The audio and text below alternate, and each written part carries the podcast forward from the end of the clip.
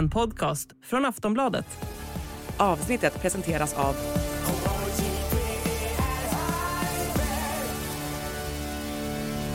Stödlinjen.se, åldersgräns 18 år. Vi är tillbaka i studion. Statsministern är tillbaka från Sydamerika och ni är tillbaka hos Aftonbladets politikpodd. På ytan kanske allt är sig likt, men något har förändrats. Vi ska förbereda oss för krig, sägs det. Krig i Sverige är inte otänkbart, sägs det. Panik much? Absolut. Så hur ska vi se på den nya retoriken? Ska vi behöva bunkra Bullens korvkonserver igen? Eller borde någon ta ett chillpill och låta oss få fortsätta lägga pussel och samla navelludd i fred? Välkomna till En runda till.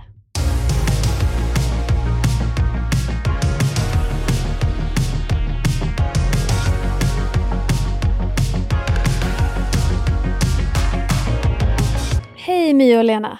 Hej. Hej! Ska vi inleda med att säga välkommen hem till statsministern? Det tycker jag. Ja, Det är väl i sin ordning. Han... Han, så artig här. vi är så artiga och Ulf Kristersson är ju hemma igen alltså. Lagom till rikskonferensen Folk och Försvar gjorde han sin Sverigedebut. Eh, han har varit bortrest i två veckor tillsammans med sin fru Birgitta Ed och sina tre döttrar. Han fyllde jämnt, 60 år. Grattis! Och firade då genom att åka till Argentina och Uruguay med familjen. Vad tyckte ni om tajmingen för den här resan? Jag tyckte det var sällsynt dålig. Han har hållit på och predikat om, om att man måste få bukt på inflationen och att det är jättesynd om folk, att, de, att pengarna inte riktigt räcker, men nu får ni hålla igen. Eh, och sen flaxar han iväg med fem vuxna personer till Sydamerika. Är det en resa som sticker i ögonen? Jag tycker han var sällsynt otajmad. Och eh, han borde, likt andra, ha prutat på sina önskemål och åkt någonstans som inte var så långt bort. Det kunde han ju också göra av klimatskäl. Är det just att han reser så långt bort som är som skaver? Nej, att det är dyrt och lång tid och långt för honom att åka hem ifall det skulle hända något här. Får en statsminister resa till Sydamerika över julen eh, när han fyller 60 my? Får och får. Luften är fri. Bör han? Nej, jag håller med Lena. Varje ord. Berätta om din ilska. Nej, men jag håller med om att, att åka på en lyxresa som är så lång och så långt bort i en tid där han hela tiden försöker påminna om att det är kris. Han kom också hem och typ sa det kan bli krig i Sverige. Och då ska man vara på hemmaplan? Det, det håller liksom inte ihop, det är ett budskap som inte håller ihop och det viktigaste för en statsminister är väl ändå att vara den där trygga hamnen i ett krisläge. Han försöker ju skapa krisläge hela tiden för att bli den där trygga hamnen och då kanske man också ska befinna sig i landet. Jag läste att Birgitta Ed berättade att han hade haft en väska packad med kostym och vit skjorta om han hade behövt det. Och då undrar jag, varför skulle, ja, varför skulle han sätta på sig kostymen och vit skjorta just i Uruguay? För det är inte så att han hade hunnit hem om det hade varit någonting väldigt akut för att sätta på sig kavajen. Det tyckte jag var lite, lite märkligt faktiskt. Men jag tycker att det låter som en krishantering och då vet de också att det här inte var egentligen en lämplig resa att göra. Jag eh, tror att du kan ha rätt där för Ulfs sociala medier har ju uppdaterats flitigt under resan och han skrev bland annat så här när han åkte. Som statsminister är man alltid i tjänst, precis som scouterna. Det fanns en, jag tror att det, det fanns... men nu får jag, jag har varit Jo, scout väldigt, lång- under väldigt många år. Jag var inte alltid redo. det får i och för sig stå för dig. Ja, men jag, tror det, jag tror att det gäller alla scouter. Men är han rädd att folk ska tro att han slappade? Är det därför han skriver så? Men varför åker man på semester om man inte ska slappa? Alltså förlåt, men det här är min bild av en semester i Sydamerika. Caprinjas, besöka historiska lämningar, ha semester. Välkomna till våran ö Sluta tänk på regn och snö Sola, bada och ha kul med sån man är inte redo då helt enkelt. Men om man måste be om ursäkt för det man gör, då har man ju gjort någonting som, som, man, inte, som man förstår inte kan tas väl upp. Det där är ett sätt att, be- att be om ursäkt utan att direkt säga förlåt. Borde han be om ursäkt? Nej, det tycker jag inte. Men han borde tänka sig för nästa gång och, och inte sända ut så här dubbla dåliga signaler. Är det bara missunnsamhet My? Det är konstigt nog, men alla kan ju inte bara ta semester när som helst. I måndags var det en måndag som inte blev som alla andra måndagar. Ett tyngd och ett allvar la sig som ett tungt täcke över landet och vi kan väl repetera hur det började. Många har sagt det före mig, men låt mig göra det med ämbetets kraft. Mindre inlindat och med en osminkad tydlighet. Det kan bli krig i Sverige. Ja, det var Carl-Oskar Bolin, ministern för civilt försvar, som öppnade den här kaoslådan. Och snabbt inhoppande i den var överbefälhavare Mikael Bydén. Vi måste förstå hur allvarligt det här läget är på riktigt och också att ner till individnivå, att man, att man mentalt förbereder sig. Titta på nyhetsrapporteringen ifrån Ukraina. Ställ er de enkla frågorna. Om det här händer här, har jag då saker på plats? Vad ska jag göra? Enkla frågor, sa Mikael Bydén där, men eh, bollen var i rullning. Alla pratar nu om möjligt krig i Sverige, konsekvenser, prepping, värnplikt. Det har startats bråk, diskussionerna går höga, debatterna är igång. Och Lena, jag vill veta, hur hamnade vi i den här torktumlaren? Ja, det kan man verkligen fråga sig. Jag undrar vad det är som pågår i dessa människors huvuden som håller på och säger sådana här saker som, eh, och verkar tro att svenska folket är fullständigt korkat som inte har fattat det, där, det här när det så att säga har varnats i eh, åtminstone fem år. Det, försvarsbeslutet eh, 2019 så slog man fast för första gången på väldigt länge att ett, eh, ett krig med, där Sverige är indraget inte kan uteslutas. Det upprepades i påföljande eh, försvarsbeslut och 2018, alltså redan före för det här försvarsbeslutet när man slog fast att ett krig eh, i Sverige, eller där Sverige var indraget, inte kunde uteslutas, så skickades det hem en broschyr till hela svenska folket som hette När kriget eller krisen kommer, eller om det var tvärtom, krisen eller kriget. Och det var ju också för att tala om att all, eh, faran lurar och eh, tidigare fanns den här informationen i telefonkatalogen, men eftersom telefonkatalogen 2018 redan var avskaffad sedan länge så fanns, befann eh, sig ansvariga myndigheter nödgade till att skicka hem den här broschyren till varenda människa. Den ligger fortfarande till ned, för nedlaggning för den som inte har tagit del av budskapet mot förmodan. Du låter lite upprörd tycker Nej, jag. Men det är ju ett jävla larm när de håller på och skriker och gapar om någonting som alla människor redan vet. Men vet alla människor det här My? Ja, och om inte den där broschyren ändå fick igång en debatt så har vi ju haft två år av pandemi där man hela tiden har pratat om beredskap och särskilt det här som Carl-Oskar Bolin pratar om, den civila beredskapen. Det var ju liksom grundplattan i egentligen vad vi pratade om under pandemin. Var förberedd, se till att du har saker hemma, alltså prepparna, jag själv inkluderad, hade ju liksom ett uppsving under de här två åren. Man såg över hur man skulle kunna vara isolerad, man såg över vad man skulle göra. Alltså nu kanske det inte var liksom krig, krigsversionen, du kanske inte kollade upp var ditt närmsta skyddsrum låg. Men allt det där andra som de pratar om här, man ska vara förberedd på eh, som privatperson, det var ju väldigt relevant under de här två åren. Så att det är klart att det här är någonting som finns i människors medvetande. Jo, men skillnaden här var väl ändå ordvalen och hur man staplade orden på varandra, därför att det som hände hände nu var att många blev väldigt, väldigt oroliga. Eh, visst, vi har sett bunkring förut. Men vilka blev oroliga? Vem har sagt att den blev jätteorolig som utom ett barn? Ja, väldigt många ungdomar, men framför allt är det många som nu diskuterar det här med vem är det i så fall som ska anfalla? När? Alltså, hade ÖB och regeringen tänkt på konsekvenserna av just den här krigsretoriken? Var det planerat att vi skulle sitta och ha den här typen av kaosdiskussioner? Det vill jag veta. Alltså jag tror ju att det ligger någonting annat bakom det här. Eh, do tell. Nej, men det, det, vet jag inte vad det är, men varför? Det är en samfälld attack från ett flertal statsråd och överbefälhavaren eh, om någonting som de har varnat för i fem år.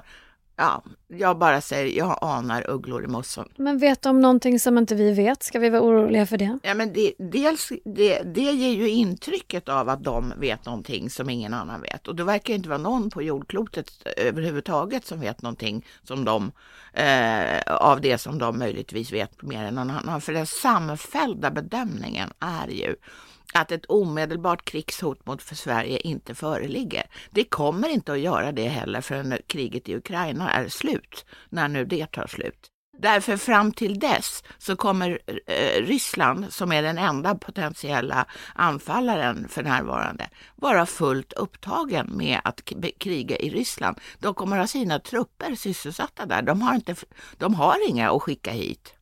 Men vilka ord ska man då använda när det faktiskt blir allvar då? När man redan har brett på så mycket? När det inte är krig och inte föranleder någon akut krigsfara? Men så här var det redan 2018 när broschyren kom hem. Då började folk, jaha, ska, är det att väcka oro? Nej, det är det inte. För att man måste ju alltid vara beredd på att saker och ting kan bli sämre. Och det här att vattnet stängs av eller alternativt att elen stängs av, det kan ju hända även om det inte är krig. Det kan ju vara, bara vara vanlig misskötsel. Som är, så, att, så att vissa säga, ska ha mat, eh, stearinljus, eh, en vevradio och sådana grejer hemma. Det, kan, det finns det ju hundra skäl till utöver krigshot. Just det här med att det var sån hö högst tonläge nu. ÖB förklarade faktiskt det. Han sa ju att vi har ett uppskruv, en uppskruvad retorik just nu. Det här är egentligen samma sak som vi har sagt då sedan 2018. Men vi tycker inte att vi når ut, att människor förstår allvaret. Så därför så är det liksom retoriken som är uppskruvad, inte läget egentligen. Alltså nyanserade han ju det i intervjuer. Skillnaden mellan politiken och ÖB var ju att han liksom försökte ändå nyansera det, även om han också var hård i retoriken. Medan politiken tjänar ju mer på att skapa eh, den här oron, alltså det, de försöker ju också skapa någon slags samling vid flaggan på det här sättet. Och sen så tror jag också att det finns ju, vi har haft en del i det, media drar upp rubriker, det är klart att det här är smaskiga rubriker. Vi det kan medierna bli krig, menar du? Ja, det kan bli krig i Sverige. Um, och sen var det också så här att varje år på Folk och Försvar, konferensen när de var på, de pratade om det här, kommer det ju ut någonting som är liksom dragit lite längre än det är i den vanliga debatten. Jag vet inte om det är den här skräckfilmskänslan av att vara inlåst på ett fjällhotell, helt isolerade från omvärlden. I Sälen. Som slår igenom. Men eh, det finns ju liksom, de försöker ju alltid få slå igenom bruset under den här veckan. De kan göra det ganska extremt. Ett eh, minnesvärt exempel var ju det här med en veckas försvaret som kom eh, 2013, 2014 något sånt. Eh, 2013 tror jag det var. Och det fick också jättestort genomslag. Då handlade det om att man vill ha mer pengar till försvaret. Nu handlar det ju väl om att man vill, jag vet inte, skapa någon slags eh, få bort blicken från vad man själva gör, för att det är ju ändå regeringen och Försvarsmakten som ska vara grundpelarna för försvaret och för beredskapen. Och som det går nu så går det ju inte jättebra. Försvaret kan ju inte bygga ut i den takten som politikerna ger dem pengar att göra. De, har, de, har liksom, de är dåliga arbetsgivare, de eh, har eh, personalbrist, det finns liksom stora brister i den här utbyggnaden av försvaret. Och det är inte pengarna. Och regeringen har inte heller liksom nått fram med sina mål där med att gå med i NATO eller att liksom vara en samlande kraft. Så jag tycker att det roligaste som ändå hände i den här debatten, det var ju att de intervjuade en finsk, SVT intervjuade en finsk journalist som var helt förskräckt, som var typ så här, de är inte kloka. Vad säger ni? Varför använder ni krig? Hur kan man använda det uttrycket? Ni, det är för att ni inte vet vad krig är. En sak som du nämnde här, alltså ska man se de här utspelen lite grann som kanske ett sätt att skyla över egna misslyckanden då? Finns det en aspekt av det? Alltså vi har ju till exempel inte blivit medlemmar av NATO än, vilket kanske hade gjort att folk kände sig mer trygga. Ja, eller också är det alltså att ta udden av framtida besparingar på andra områden. Det kan det också vara. Att vi ska förbereda oss på att försvaret på, kommer att ta Nu är Putin på väg med en båt mot Gotland så nu måste vi lägga på eh, 14 miljarder till på försvaret och då måste vi dra in 14 miljarder på något annat. Alltså det här var bara ett påhittat exempel, bäst jag ja, understryker. Bra, mm. bra. Och om man skulle titta på det här civila försvaret som Carl-Oskar Bolin baser, ju är ansvarig för, som han baserar sina slutsatser på då, eh, så har ju inte regeringen varit särskilt generösa med pengar till just det civila försvaret och beredskapen. För det civila försvaret, det inkluderar ju mycket mer än liksom bara eh, alltså än det liksom krigsförsvaret. Utan det handlar ju om samhällets beredskap. Det handlar ju om liksom hur vården är rustad, eh, hur människor är rustade, hur skyddsrum ser ut, eh, hur liksom det psykologiska försvaret ser ut och där har ju det inte varit särskilt stora satsningar. Men jag kan ana en viss, ett visst skuldbeläggande i den här retoriken. Ni måste förbereda er och vi har inte gjort tillräckligt. Vad hade vi som medborgare kunnat göra då? För det är inte vi som har bestämt att skyddsrummen ska bli parkeringsrum. Det är inte vi som har bestämt att eh, vi inte kanske har fullt koll på var vi är krigsplacerade eller våra fordon, var Alltså de är de som är krigsplacerade vet om det. Okej, men borde vi vara bättre rustade? Ja, det, jag tror det var Mikael Bygdén som, alltså, eh, som sa det, men, eller också var någon annan. Jag ska inte belägga skuld, lägga skulden på honom om det inte var han. Men någon mm, person satt och pläderade för att vi skulle gå med i sådana frivilliga eh, försvarsorganisationer eh, eh, och meddela att det fanns 12 tror jag stycken att välja på. Och, alltså, och där kunde man göra enorma insatser. Och, men man kan inte säga det till människor. De måste ju få någonting tillbaka. Kanske ett gott kamratskap, att man lär sig något nytt. Eller något, men folk kommer ju inte gå med i någon sån där organisation bara för att någon gök i toppen säger att gör det. Carl-Oskar Bolin sa ju det till exempel, att alla människor borde titta sig omkring och se var man kunde gå med någonstans. Jag läste också att han förbereder sig för krig hemma genom att öva med sin familj. Det skulle jag verkligen vilja se hur det går till. I så fall så tror jag att han i första hand måste vända sig till psykolog och be att få lite hjälp. Det som har varit intressant tycker jag i den här debatten, det är ju ändå att någonstans handlar det om att stärka samhället och hitta en gemenskap, alltså att man ska känna ett gemensamt ansvar för att försvara och stärka sitt land.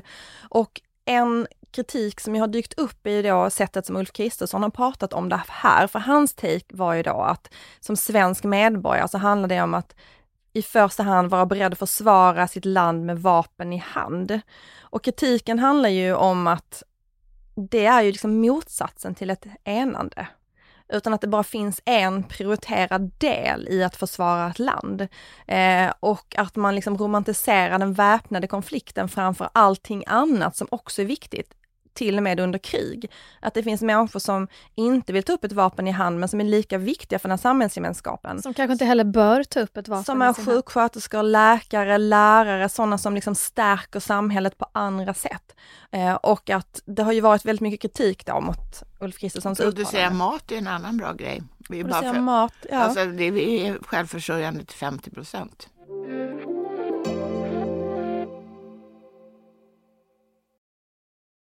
En som har varit väldigt kritisk till den här kommunikationen, det är den före detta utrikesministern, eh, eh, socialdemokraten Margot Wallström, som kallar de här utspelen för halvkvädna visor. Hon tycker att regeringen borde berätta vad det handlar om för typ av hot, att de borde vara mer specifika. Hon säger att en risk är att orden får motsatt effekt och lite grann det du sa med Kristersson där så säger då Margot Wallström att man kan inte tvinga på försvarsvilja, lojalitet, en känsla för sitt land. Det måste växa fram ur en känsla av att man är del av ett samhälle. Tror ni hon kan ha rätt i det här med motsatt effekt? Alltså att folk blir skrämda men ändå inte känner sig manade att agera. Ja, det kan hon säkert ha rätt i, för vad ska man, det var ju det jag var inne på förut. Vad, Man måste ju känna att det har någon, någon, att det betyder någonting, att man får igen någonting, annars så gör man ju inte det. Och eh, jag tror också att det är så att ena dagen är det hybridkriget som hotar. Nu är det ryssen och väpnad, eh, med, möta ryssen med vapen i hand. Alltså, vad är det människor ska vara mest förberedda för kan man ju också fråga sig. Hur ser liksom prioriteringslistan ut i den här olika formerna av krigföring? Jag vill också ha en prioriteringslista. Mm. Sen finns det ju också en motsägelse i politiken, hur man pratar om det här. För samtidigt har man under många år eh, pratat om att samhället går sönder av olika anledningar. Man har anfört olika anledningar. Ehm, E22 till exempel verkar inte funka så bra när till det snöar. exempel, till exempel. Eh, nej men, och då samtidigt som man pratar om att samhället går sönder, man, man eh, kan inte förvänta sig samma service av samhället. Eh, om vi ska ta Sverigedemokraternas argument så är det för, på grund av invandringen.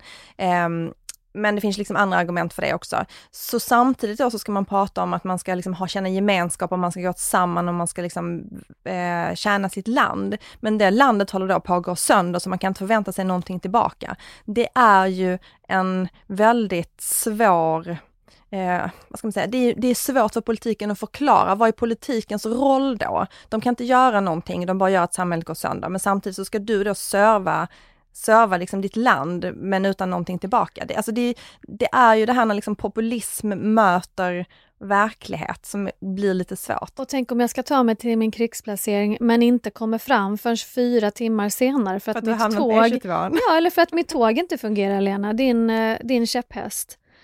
Hur ska vi hålla ihop samhället då? Alltså, Olivia, om du blir krigsplacerad så kommer du veta hur du ska ta dig dit. Bandvagn. Ja, eller buss kanske. Hoppas du inte bor i Hörby då, för de har inte haft råd att och, eh, laga sin bandvagn. Ja, det verkar finnas alla möjliga problem. Men... Det finns ju många hål och framförallt mm. så är ju de här hålen ekonomi. Alltså att kommuner och regioner som står för mycket av den här krisberedskapen har inte ekonomi att underhålla den och det har inte den här regeringen heller gett dem. Alltså det har inte kastats jättemycket pengar över kommuner och regioner när det handlar om krisberedskap. Jag tror att de fick i budgeten 100 miljoner extra för krisberedskap, kommuner och regioner. Om man slår ut 100 miljoner på 290 kommuner och 21 regioner så blir det inte jättemycket pengar i, liksom, i kommunerna. Till exempel så kan man då inte laga sin bandvagn för att man ska kunna evakuera människor som hamnar i ett snökaos på E22. Nej, just det. Och det är viktigt.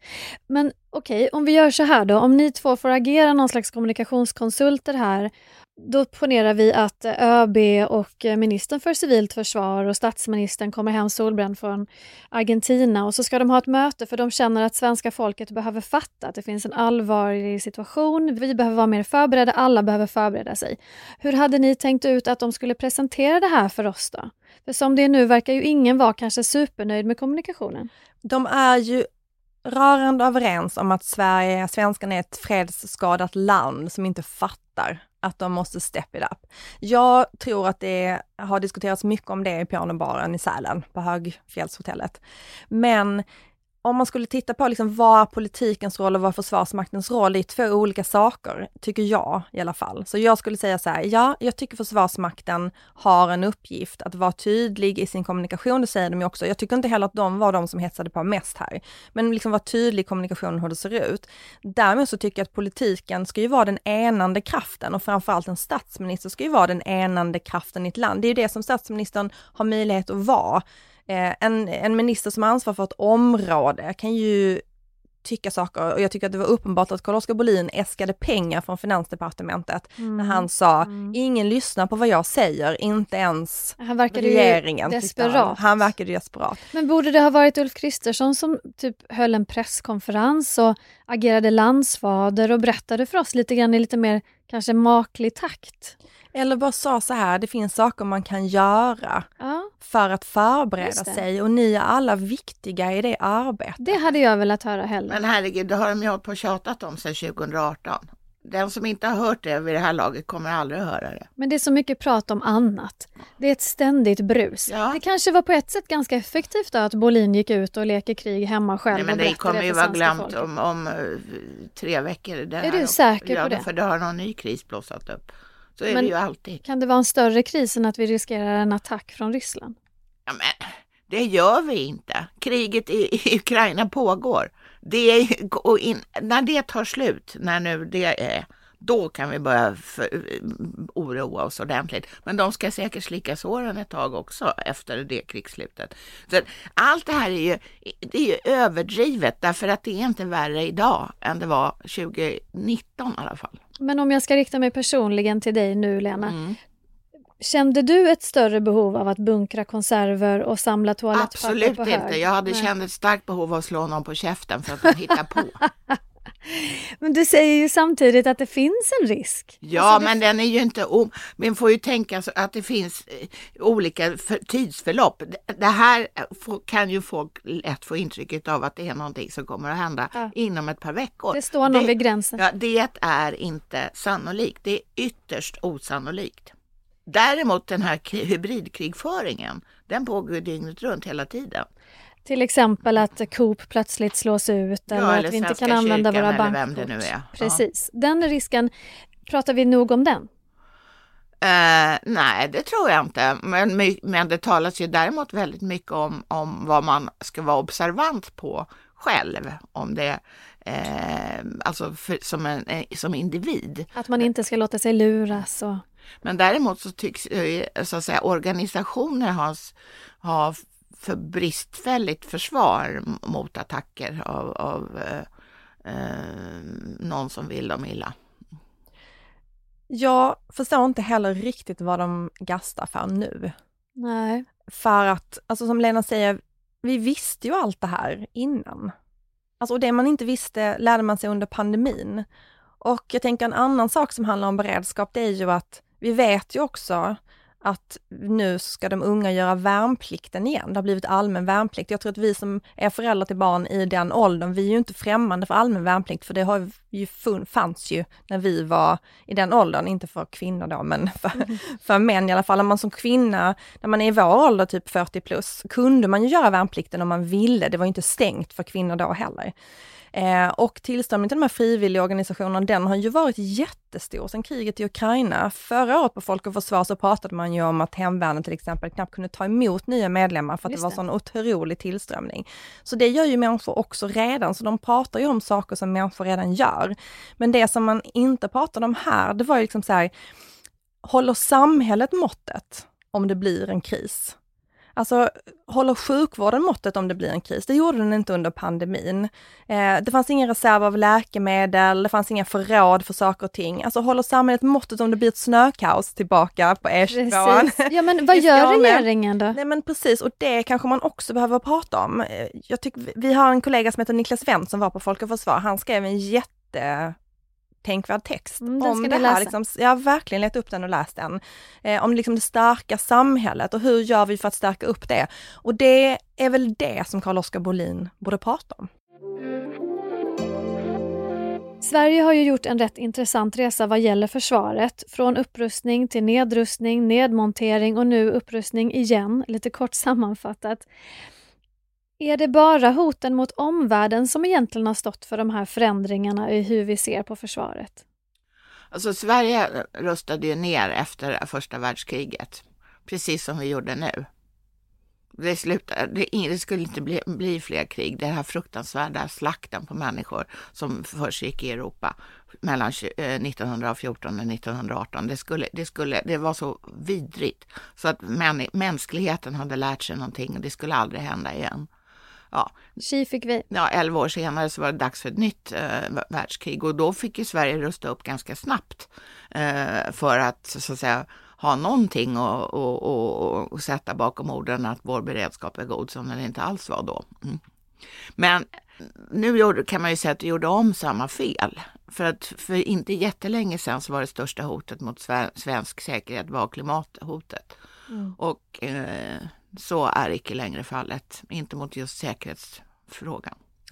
Och det är ju framförallt det yttre hotet som har påverkat det här. För det är ju efter Rysslands invasion av Krim 2014 som det verkligen fick fart på politiken. Eh, och som det har blivit klirr i kassan för eh, försvaret. Alltså om man ska jämföra lite siffror då, så i höstbudgeten fick ju försvaret 27 extra miljarder jämfört med året innan, alltså för 2024 fick de det. Eh, och Eh, de är då uppe på försvaret nu på 119 miljarder tror jag i budget. Och om man går tillbaka bara till 2020 så var det 55 miljarder i budgeten. Alltså det är ju väldigt stora ökningar. Ska vi vänta oss ännu fler ökningar, anslag?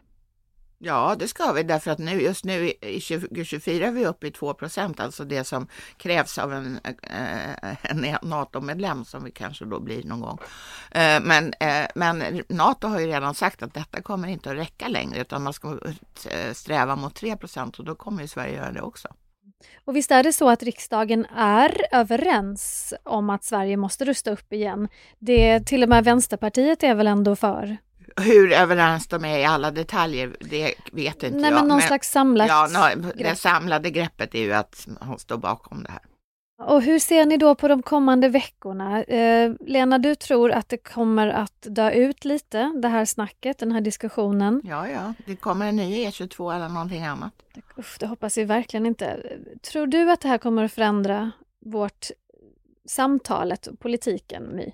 Nej, det tror inte jag. Jag tror att de här Folk och Försvar-dagarna, de är liksom alltid en tid av otroligt upptrissad retorik på det här området.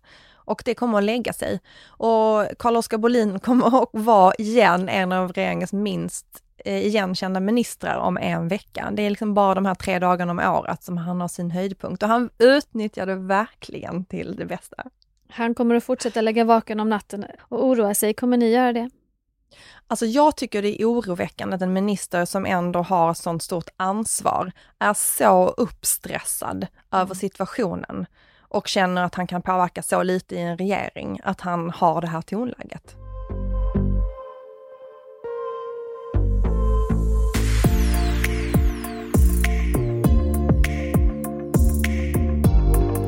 Ingen har missat att vi nu har gått in i 2024 och det är på sin plats att vi blickar framåt. Vad är viktigt för svenskt vidkommande under året, Lena och My? Alltså, en viktig sak är ju den här NATO-processen. Eh, man vill ju så, så att säga att den går i mål någon gång. Så vi kan lägga det, just själva ansökningsprocessen till Det handlingarna. vore så skönt att slippa Ja, tjata om sen det. är det två, flera val som kommer att påverka oss eh, ganska rejält under det här så kallade supervalåret på det internationella planet. Och det är dels valet till Europaparlamentet, det är det franska presidentvalet och det är det amerikanska presidentvalet. Vilket av de här tre valen ser du mest fram emot? Ja, men det är den som ligger närmast oss, eller det som ligger närmast oss, det vill säga valet till Europaparlamentet 9 juni.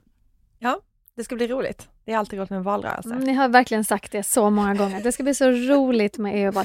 Vi kommer att ta ett grepp på det här givetvis i en runda till och göra det spännande för er också. Det Ehm, här är årets utmaning.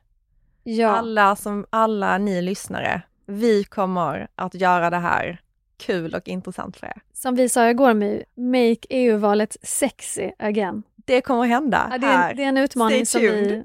Verkligen tar på största Alla, allvar. man kan höra av sig med alla tips. Om Varför ska det vara sexigt för? Det kan väl vara skittråkigt? Jag tycker det är bra. Nej, jag men, hoppas det blir supertråkigt och att folk får veta någonting. Och torrt. Mm. Mm. Det finns två skolor Ingen här. risk att det inte blir det. Sexigt och torrt. Jag tror att vi kan landa i båda. Något annat som eh, kan vara både och är att riksdagen öppnar nästa vecka. Eh, onsdag den 17 januari är det dags för årets första partiledardebatt. Vad kan vi förvänta oss av den? Tjafs. Jag hoppas att vi kan förvänta oss att Daniel Heldén gör sin debut i partiledardebattsammanhang. Det ser vi så mycket fram emot. Hur går det för Daniel Heldén? Jag tycker det går bra. My, håller du med? Ja, jag tycker det går bra också. Varför går det bra för honom? Jag tycker för att han eh, dels svarar på frågor och sen tar frågorna på allvar och försöker så att det är inte, han försöker liksom hitta på ett svar på en fråga som inte var ställd. Och sen tycker jag att han verkar ha en seriös, oerhört seriös inställning till sitt nya uppdrag och det tycker jag är trevligt också. Ja, det måste premieras. Mm. Det kommer ju en ny Aftonbladet Demoskopmätning idag, torsdag. Är det någonting från den som kommer att eh, skaka om inför partiledardebatten? Hur är läget i opinionen, My? Det kommer inte att skaka om. Men vi ser ju att eh, Miljöpartiet har fått en liten boost. Det har jag de. gissar av att det har varit att de har synts så mycket, kanske inte bara av positiva anledningar, men också på grund av Daniel Heldén. Folk är väl lite nyfikna ändå, Och tänker med jag. boost menar vi att de precis har liksom krypit över Och spärren. det är inte illa för Miljöpartiet. Nej. Men det jag tycker var eh, tråkigt var för en annan som inte ligger så bra till, det var att Centern hade tappat jättemycket. Och det kan ju påverka Demiroks eh, insatser under partiledardebatten. Han kanske känner sig ledsen. Han som redan hade ett ganska tufft utgångsläge, Ja, det blir ännu det- tuffare nu. Ja, precis. Mm. Vad blir de hetaste potatisarna, de hetaste ämnena? Blir det kriget? Alltså kriget, blir det pra- Ja, men pratet om krig? Ja. tror jag kommer bli. Och sen så tror jag också ekonomin, alltså januari är ju ekonomiskt en mycket tråkig månad för alla människor. Oerhört Och med de här trist. små marginalerna människor har nu så tror jag att det är riktigt kärvt. Det är inte många som kan åka till Sydamerika i två veckor och slappa. Nej, och det, jag tror att det kommer märkas i ett eller annat nålstick under den här partiledardebatten. Det Att kommer Ulf bara vara en person, drog. det kommer vara en person som har ett gyllene glow av solbränna. Kan det vara Magdalena Andersson som kommer och det gyllene? Nej, men som kommer att prata om Ulf Kristerssons glow. Jag tror inte det, jag tror på en annan. Nooshi Dadgostar heter hon. Nooshi Dadgostar kommer att trycka till. Åh, vi har så mycket att se fram emot hörni. Terminen är äntligen igång och vi hörs nästa vecka. Tack för idag Lena och My. Tack detsamma. Tack till er som har lyssnat. Hej då!